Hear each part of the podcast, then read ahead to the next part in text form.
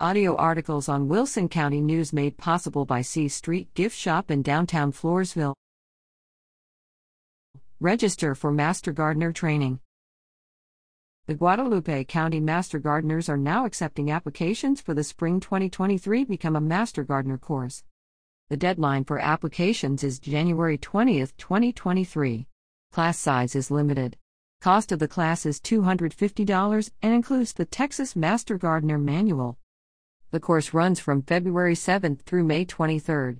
Classes are held every Tuesday from 9 a.m. to 1 p.m. in the AgriLife Extension office at 210 E. Live Oak Street in Seguin. To apply, go to www.gcmgtx.org slash class underscore 37 slash index. HTML.